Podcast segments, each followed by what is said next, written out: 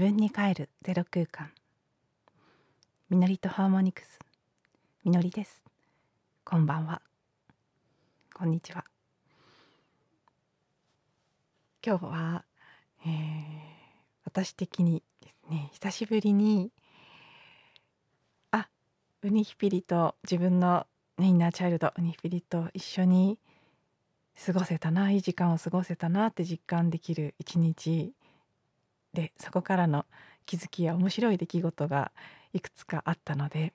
そのお話をしていきたいと思います。まずそう全然寝起きた時は何のプランもなくて予定もないしなんかどこかに歩いて出かけたいなっていう気持ちはあったんですここ数日ちょっとね運動不足なのも感じていたので体が歩きたがっているなとでどこかしら手頃な徒歩圏内の行きたい場所はないかなってなんとなく思ってたんですけど浮かばないまま朝を迎えてで起きてからしばらくぼーっとしたりあまずね面白かったのは夜中にあの枕元にコップを置いて、まあ、飲み水用とあとクリーニング用としてあのブルーソーラーウォーターというホーポノポノのクリーニングツールがあるんですけどそれを置いて寝てるんですけど珍しくねあの寝てる間に手がこう上に行って倒してしまったみたいで床がびしょ濡れになってたんです。まあ、ちょっと夜中にも一応気づきはしたんですけど拭いたりしないでそのまま寝てしまってでそしたら床とか絨毯がびしょびしょになっていてああ昨日からね太陽が魚座に入って魚座シーズンが始まってますのであすごい魚座的流れに乗ってるって思いながらまず目を覚ましました。魚座といえばね水とか感情とかそういうものに象徴されているのでもう早速びしょびしょだ浄化祭りと思いながら床を拭いて。でそしたらあなんかそのねもともと入ってた水がブルーソーラーウォーターなのでそれを雑巾で拭いたらブルーソーラーウォーターで部屋を拭いたような形になるじゃないですか。でこのブルーソーラーウォーターでお掃除をするというのもすごくいいクリーニングの方法で私大好きなんですね。やっぱり部屋がすごく気持ちよくなる感じがするので。あじゃあこの濡れたゾーンをねその水を吸い取るだけじゃなくて全体をお掃除しようと思って掃除機かけてブルーソーラーウォーターで濡れた雑巾でそのまま床拭きをして。でその後いつも聞いている YouTube のカードリーディングのチャンネルの昨日見た動画のおさらいをねいつも1回だと入りきらないのでこう何回か聞きながら自分に浸透させていくんですけどそのメッセージをもう一度じっくり受け取っていたらその中のメッセージからインスピレーションを得てあなんか予言カフェに行こうって思ったんです。赤坂にあって近場ですとね私にとっては。あの高田馬場と赤坂にあるんですけど予言カフェ。ご存知の方もきっとねたくさんいらっしゃるかと思うんですけどあのあ予言ってあの予言これなんて説明したらいいですかね。言葉あの預ける方の予言ですね。キリスト教の、えー、関連の施設でもあるんですけどカフェなんです。だけど予言ご神託みたいなのをしてくれるんですね。去年も1月に行っていて1月末に行ったんです。でその時受け取ったメッセージがとても良くて私にとってはすごく1年間心の支えになってきたんですけどなんかちょっとこう思ったほど具現化してないなっていうか言われたこと大体一般的に半年後ぐらいのことを言われてることが多いっていうことらしいんですけどまあねものによる中身によるとは思うんですけどね。なので、まあ、まだ焦らないっていうことが答えだとは思うんですけど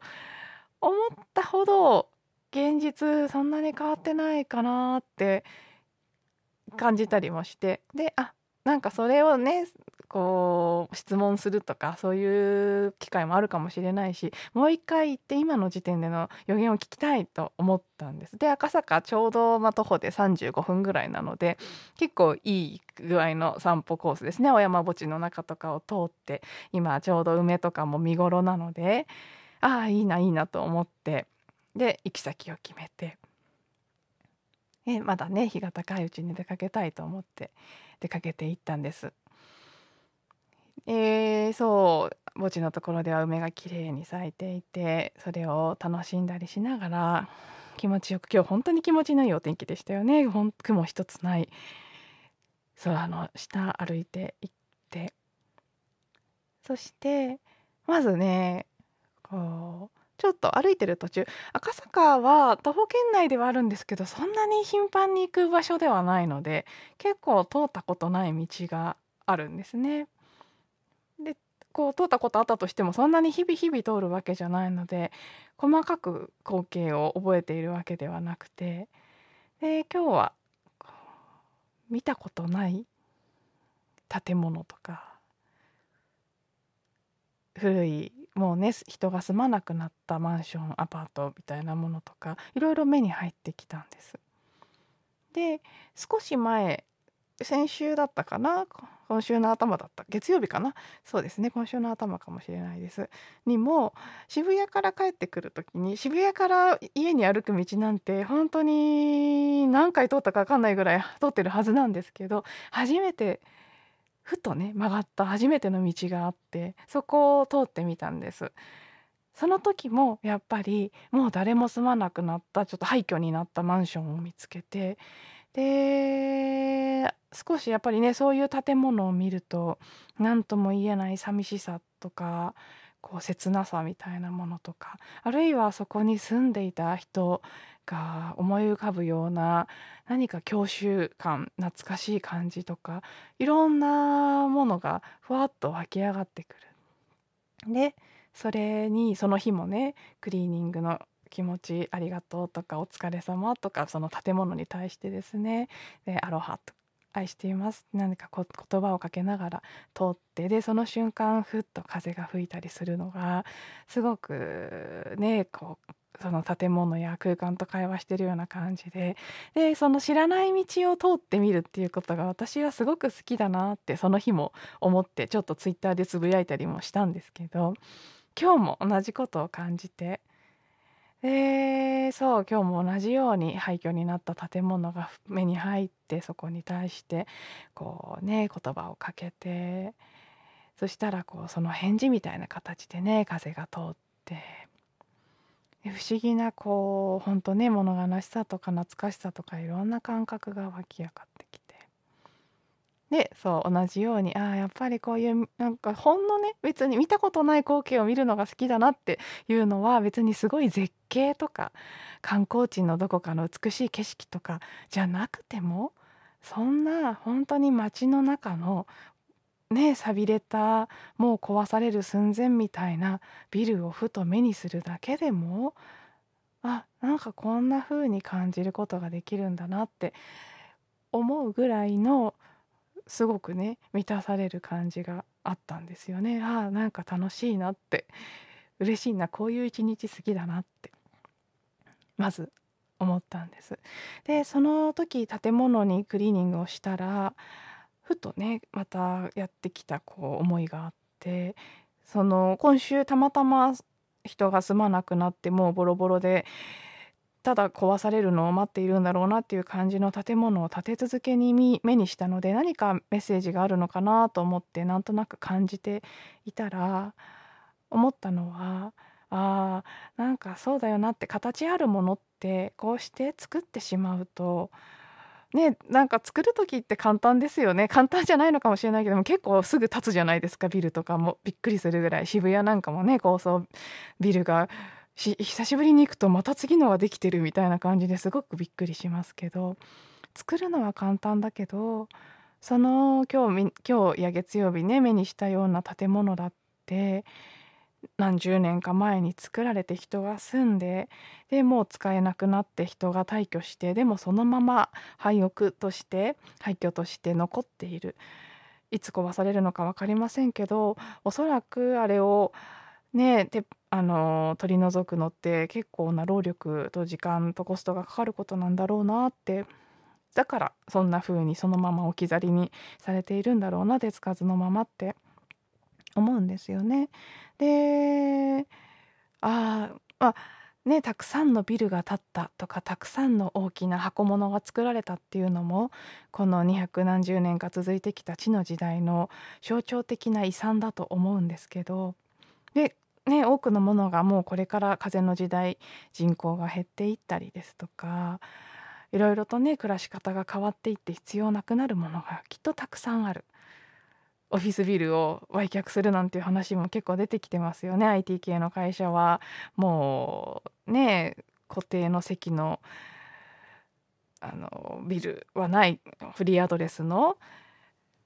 席しかないような会社もたくさんあると思いますし大きな本社ビルを構えるみたいなトレンドもなくなっていくしもし今これはなかなか進まないとこでもありますけど地方移住とかが進んでいったら都心の高層マンションとかもどんどん必要なくなっていくのかもしれないしでもそうなった時に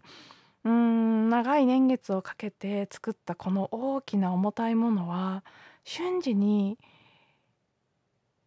消しされるわけじゃないんだなっていうのを感じて。でその時に私が昨日の音声でもちょっとね「心の海」というやつの時に話してましたけどああ私たちが溜め込んでしまったさまざまな記憶いろんなねネガティブなネガティブなものだけじゃないですけどさまざまな感情やうんカルマ的な体験やパターンのようなものとか本当に長い年月をかけて積み重なってきてしまったものだからやっぱりクリーニングしてゼロに戻していくのも時間がかかるよねってなんかそのビルを見て思ったんですね。ね、あの想念っていうのもある意味こううん物質化したエネルギーなのであ物質化したエネルギーっていうかその想念が物質化してるのが出来事なわけですけどだから記憶が出来事を作り出している。でその記憶ねあのー、まあ、想念と言ってもいいですけど私たちの意識の中にあるものが形になって外側に生まれるのは形になるとどんなに時間がかかるとしてもいつか終わることができるからなんですよね。ゼロになって生まれたエネルギーがゼロになってもう一度もともとの生まれた光に帰っていくためには物質化するという方法を取らないと戻ることはできないので形になるわけですけど発されたエネルギーが。なので、まあ、記憶もそういう形で形を持つ出来事として起きたり目の前に形として現れることでクリーニングされていつか長い時間がかかったとしても元いた場所に帰っていくっていう、まあ、仕組みでもあるんですけど、うん、なんか今日見た今日とかねもう今週何度か見ている建物がそんなことを伝えてくれたような感じがまずしました。そして、まあ、その後ご飯を食べていざ予言カフェへ向かおうと思って歩き出したらふとね本屋さんが目に入ったんです。その本屋さんもまあ赤坂駅から予言カフェに向かう道って何回も通何回もでもないですけど数回は通ってるんですけど全然目に入ったことがなかったんですけど今日はなんかそのねブックって書いてあるお店の入り口がパッと目に入ってきてでこういう何かよくわからないけどなんとなく気になるっていうのもねあのウニヒピリ潜在意識からのサインなのででああそっかってこうカフェに行って待つかもしれないけど本持ってきてないしってでも私本ってそんなに読まないタイプなのでよっぽどピンときたものしか読まないんです。でさほど大きくもなさそうなその本屋さんに私がピンときて今日読みたい本があるかって言われるとうんいまいちありそうな感じはしないなと思ったんですけどもうなんか気になるからとりあえず入ってみようって言って入ってでスピリチュアルな本もし読むとしたらねそういう本だなっていうのは感じていたので、まあ、すぐスピリチュアルな本がありそうなコーナーを探してで近づいていってあここだここだと思ってであこんなのあるんだってざーっと見ていってで「ほうぽのぽの」っていうコーナーが一応あったんです。でまあでも「ほうぽのぽの」の本は基本ね全ほぼ全部持ってるので多分読むものはないんですけど、まあ、一応あるから見る。そしたら私も持っている「ウニヒピリ」っていうタイトルの本とあとね最近吉本ばななさんとかが書かれた、えーと、ちょっとタイトル忘れましちゃ忘れちゃいましたけど本とそしてなぜかその「ウニヒピリ」とかそういうねほぽのぽののタイトルの本に混ざって全然ほぽのぽのの本じゃない本が一冊そこに入ってたんです間に2冊のね 2, 2冊だけあった「ほうぽのぽの」の本の間に関係ない本が挟まっていてでその作者の方が「ふみと」ってローマ字で「ふみと」って書いてあったんですね。であのー、マリンバ奏者ね、日本を代表するもう本当に世界的に活躍されている私も尊敬しているし大好きなマリンバ奏者の方に布谷文人さんという方がいらっしゃってでなので、まあ、フミトっていう名前にまず反応したんです。でこの背拍子が黒でシンプルに黒でそこにあの割とベージュみたいなね渋い感じの色で「文人」ってローマ字で書いてあった。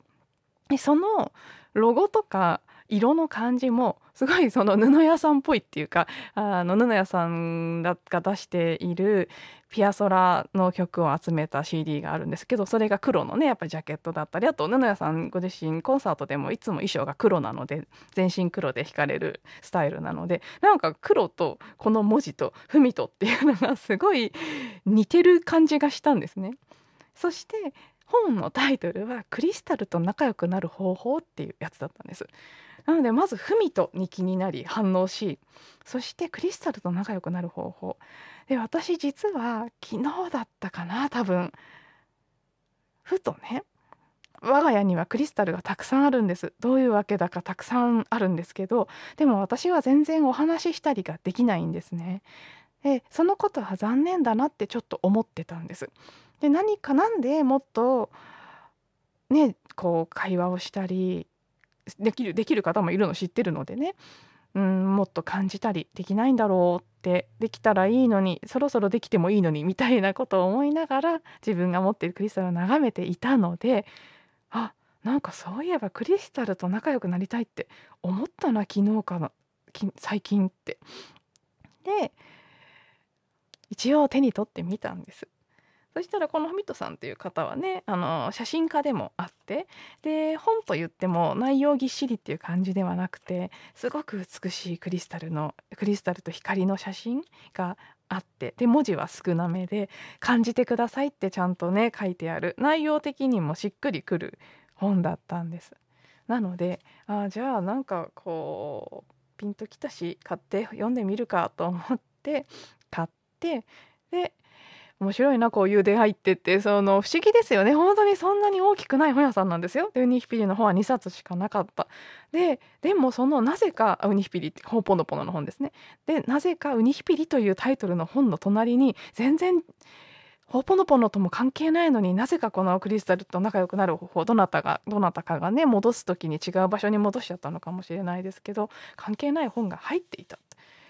ねそれだけでも不思議なのにこの「ふみと」というところで私は反応して開いてみたらあなんか今私に必要な本なのかもみたいな感じで手に取ったっていうちょっと頭で考えたら予想つかないような展開。でこの本手にしてあでもなんかこの本出会うべきだったんだなって。結構本屋さん行って探してないけどパッてこう興味今日みたいにねそんな風にいきなり目に飛び込んでくる本がある時っていうのは大体やっぱり、まあ、それもウニヒピリからのサインというか、ね、お知らせだったりするので、うん、素直に従って買って読んでみることもあるんですけど久しぶりに本といい出会いをしたなという感じがしたんです。それでその後予言カフェに行ったらおかしくてあの行っては見たものの今日ちょうど4時ぐらいに着いたんですけど4時半からえ、ー、となんかイベントがあってなので今もう一旦受付をこう閉じちゃっててで次今からの方は5時からですって言われたんですね。でそのイベントに出てもらって待ってもらってもいいですとは言っていただいたんですけどなんとなく1時間待つって帰りが5時過ぎるっていうのはちょっとしっくりこなかったのであじゃあ今日は結構ですって、まあ、またまた出直そうと思って帰って。で帰り道歩きながらあれちょっと待てよと思って。私は何かこうね朝見ていた YouTube の動画からのなんかね占いとか何でもいいですけどこうヒーリング的なものとかうーんメッセージを受け取るとかそういうことしてみるのもいいですねみたいなメッセージがあって。そこに反応したんですけどあ今日はもしかしてこの本に出会うために来たのか私はと。予言カフェじゃなかったんだな。そして私がそのメッセージを受け取る相手は予言カフェの人じゃなくてクリスタルだったんだうちにあると思い感じてそういう風に。で帰り予言カフェには行けなかったので他のカフェに入って本を一通り読んだらまあすごくね内容もなるほどなと思うところが多くて。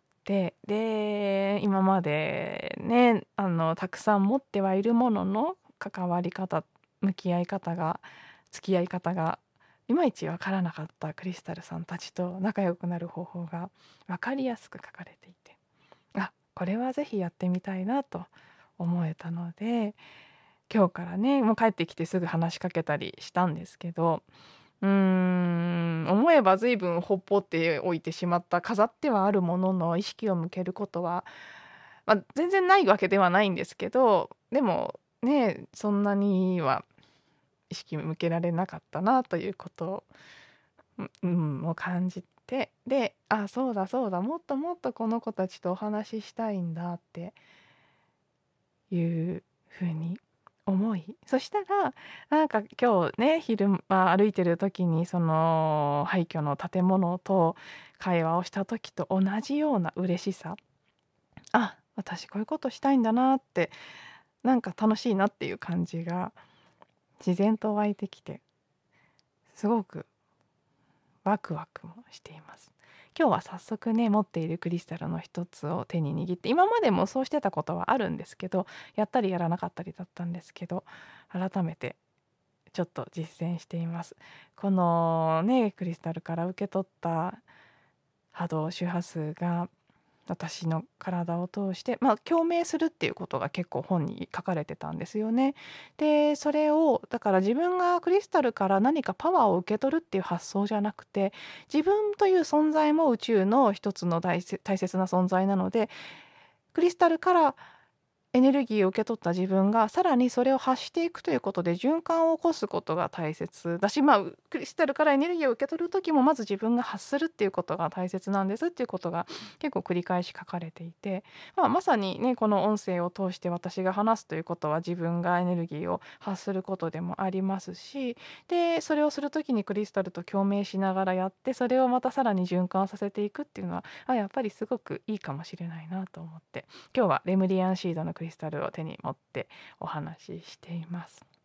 でそうその本にも書いてあったんですけどクリスタルって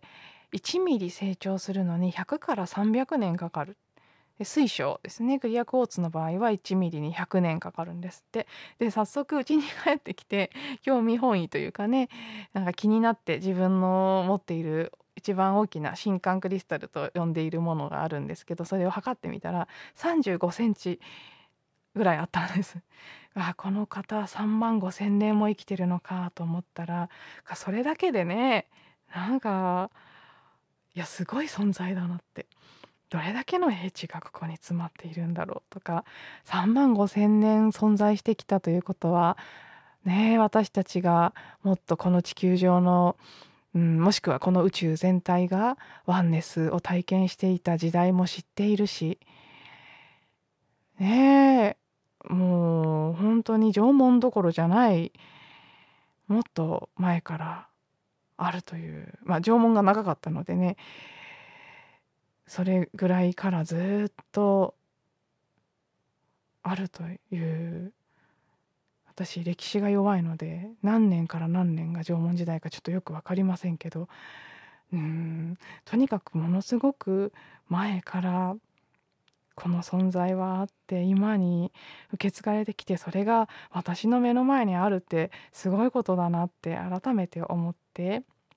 少しずつかもしれないけどちょっとコミュニケーションしてみたいなというふうに思いましたし今日一日を通じてああやっぱり私こういう一日の過ごし方が好きだなってただただ自分のニフィリと会話をしながら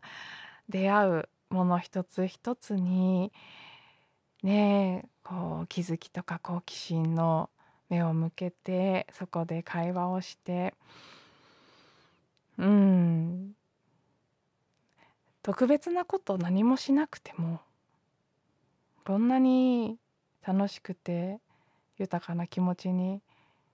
なれるんだなっていうことを改めて教えてもらった感じがします。あの一日の全体のこ感じで言うとねまだまだモヤモヤとかイライラとかそわそわとかなんかこう嫌な感じのものもいっぱい出てきてはいるんですけどだいぶそういう時間を過ごせたことで